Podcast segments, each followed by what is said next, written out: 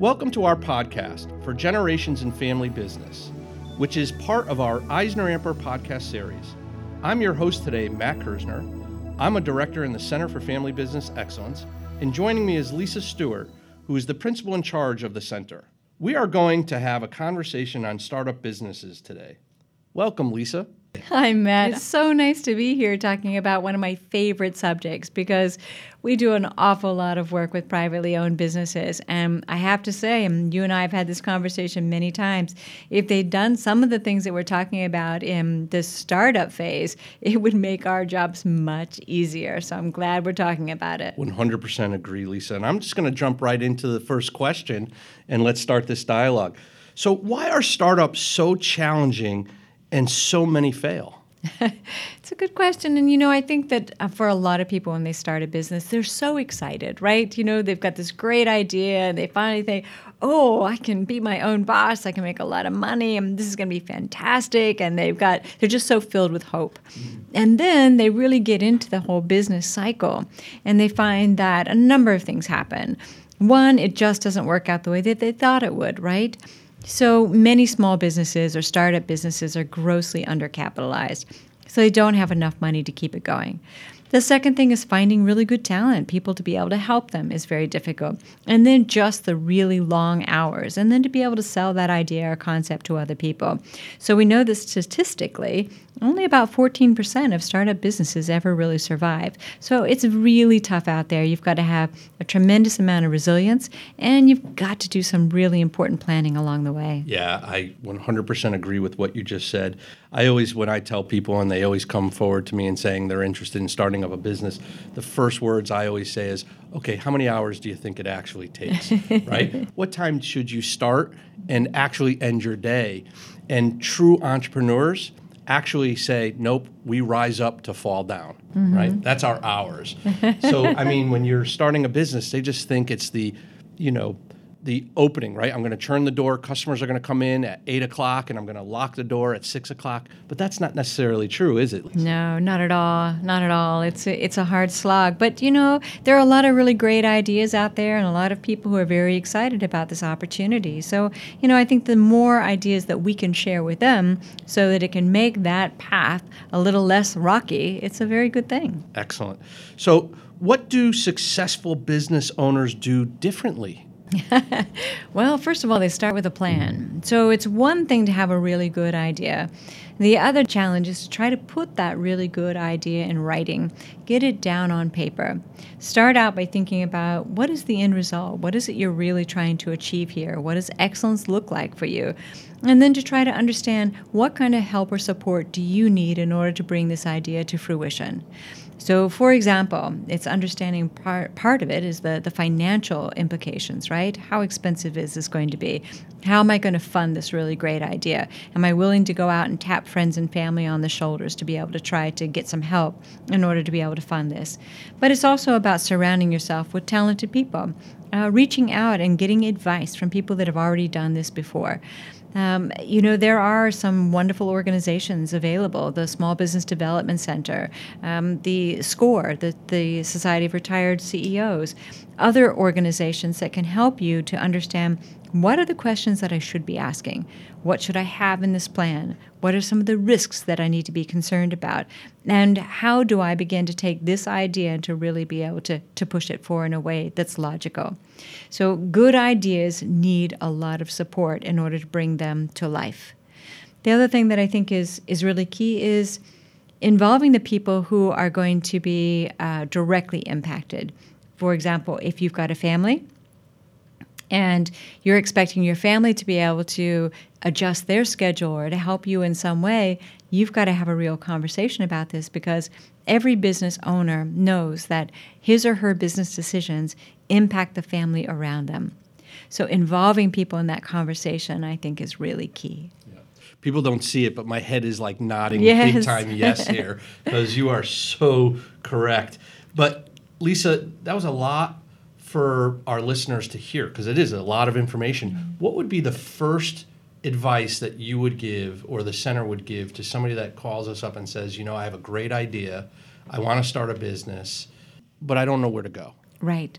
So, number one, write down in your own words what that business actually is. What is your product? What is your service? What is your intended target market? And so on. Who are your competitors? If you could go out to, say, the Small Business Development Center's website or visit one of their local offices and get a copy of a business plan. Take a look at what would go into a regular business plan. There's also some fantastic books that are available. How do you write your first business plan? This is a great opportunity for business owners to truly refine that idea and understand what it's going to take in order to be able to make it successful. So, when does a business know that they have passed through the startup phase, right? They, they just learned how to start a business, they're working the business, they're putting a lot of sweat equity in it. So, they've, they've, they passed through the startup phase and are starting to really rock and roll. Right. When does that happen? well, I think that there's a couple of things that need to happen to be able to do that. One, um, they've got the right people on the team. And these are not necessarily in order of importance or even in order in terms of when they're going to happen, but you've got to have at least an, the right people either directly on your team, as in you've employed them, or perhaps they're on your advisory team. So you might have found some really smart people who are willing to share their ideas and experience with you. So you've got to make sure that you've got the right people there. Uh, once those people are involved and they have totally bought into whatever your mission or your vision or your direction, your key goals for the company, that's key. The second thing is you've got to make sure that whatever product and service that you're offering, no matter how great it is, that you have a market for it, right?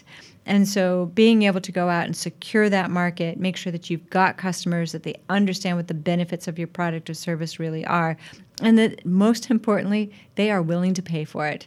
Because a lot of people, again, may have a great idea and they may find lots of people who say, oh, yeah, that's a great idea.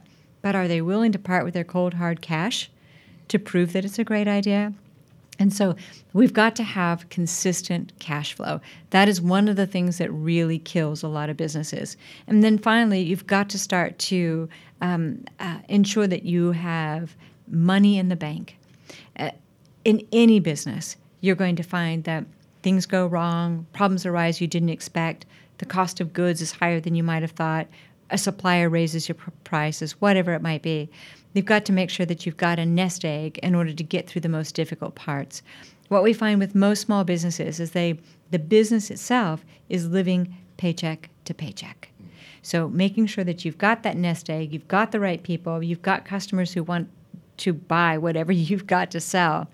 You're signing those contracts and you've got that sense of stability. Then you know you've passed through those wobbles enough to be able to start that next thunder stage of business and starting to really build it and to take advantage, to leverage what you've done so far. That's great.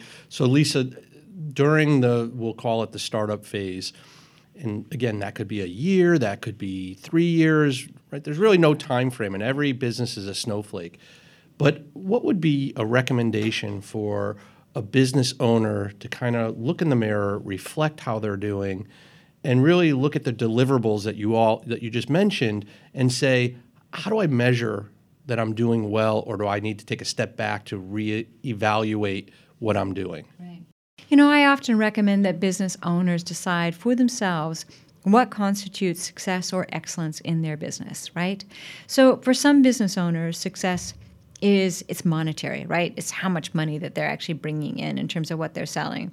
So if they've set themselves a goal, say to to bring in two hundred fifty thousand dollars in year one or in year two or whatever it might be, it's reaching that monetary goal. For others, it might be more of a market goal that they've got their product in a certain number of stores or they've been able to reach a certain number of, of um, uh, uh, customers or clients in some way. So it might be that type of a number. For others, it may be that they're able to produce a product or a service in a certain amount of time. So I think that every business really needs to determine what are their factors that constitute success or excellence. Write those down, make sure everybody in your circle understands what those are and that you're all working in the same direction. It may be different for different companies, but I have to say, in the end, cash is king. If we're not profitable, if we're not bringing in, if we can't support the business itself, then you're going to hit that wall. Lisa, thank you so much for coming here today. And thank you for listening to Generations in Family Business, past, present, and future. We look forward to have you listen in on our next EisnerAmper podcast.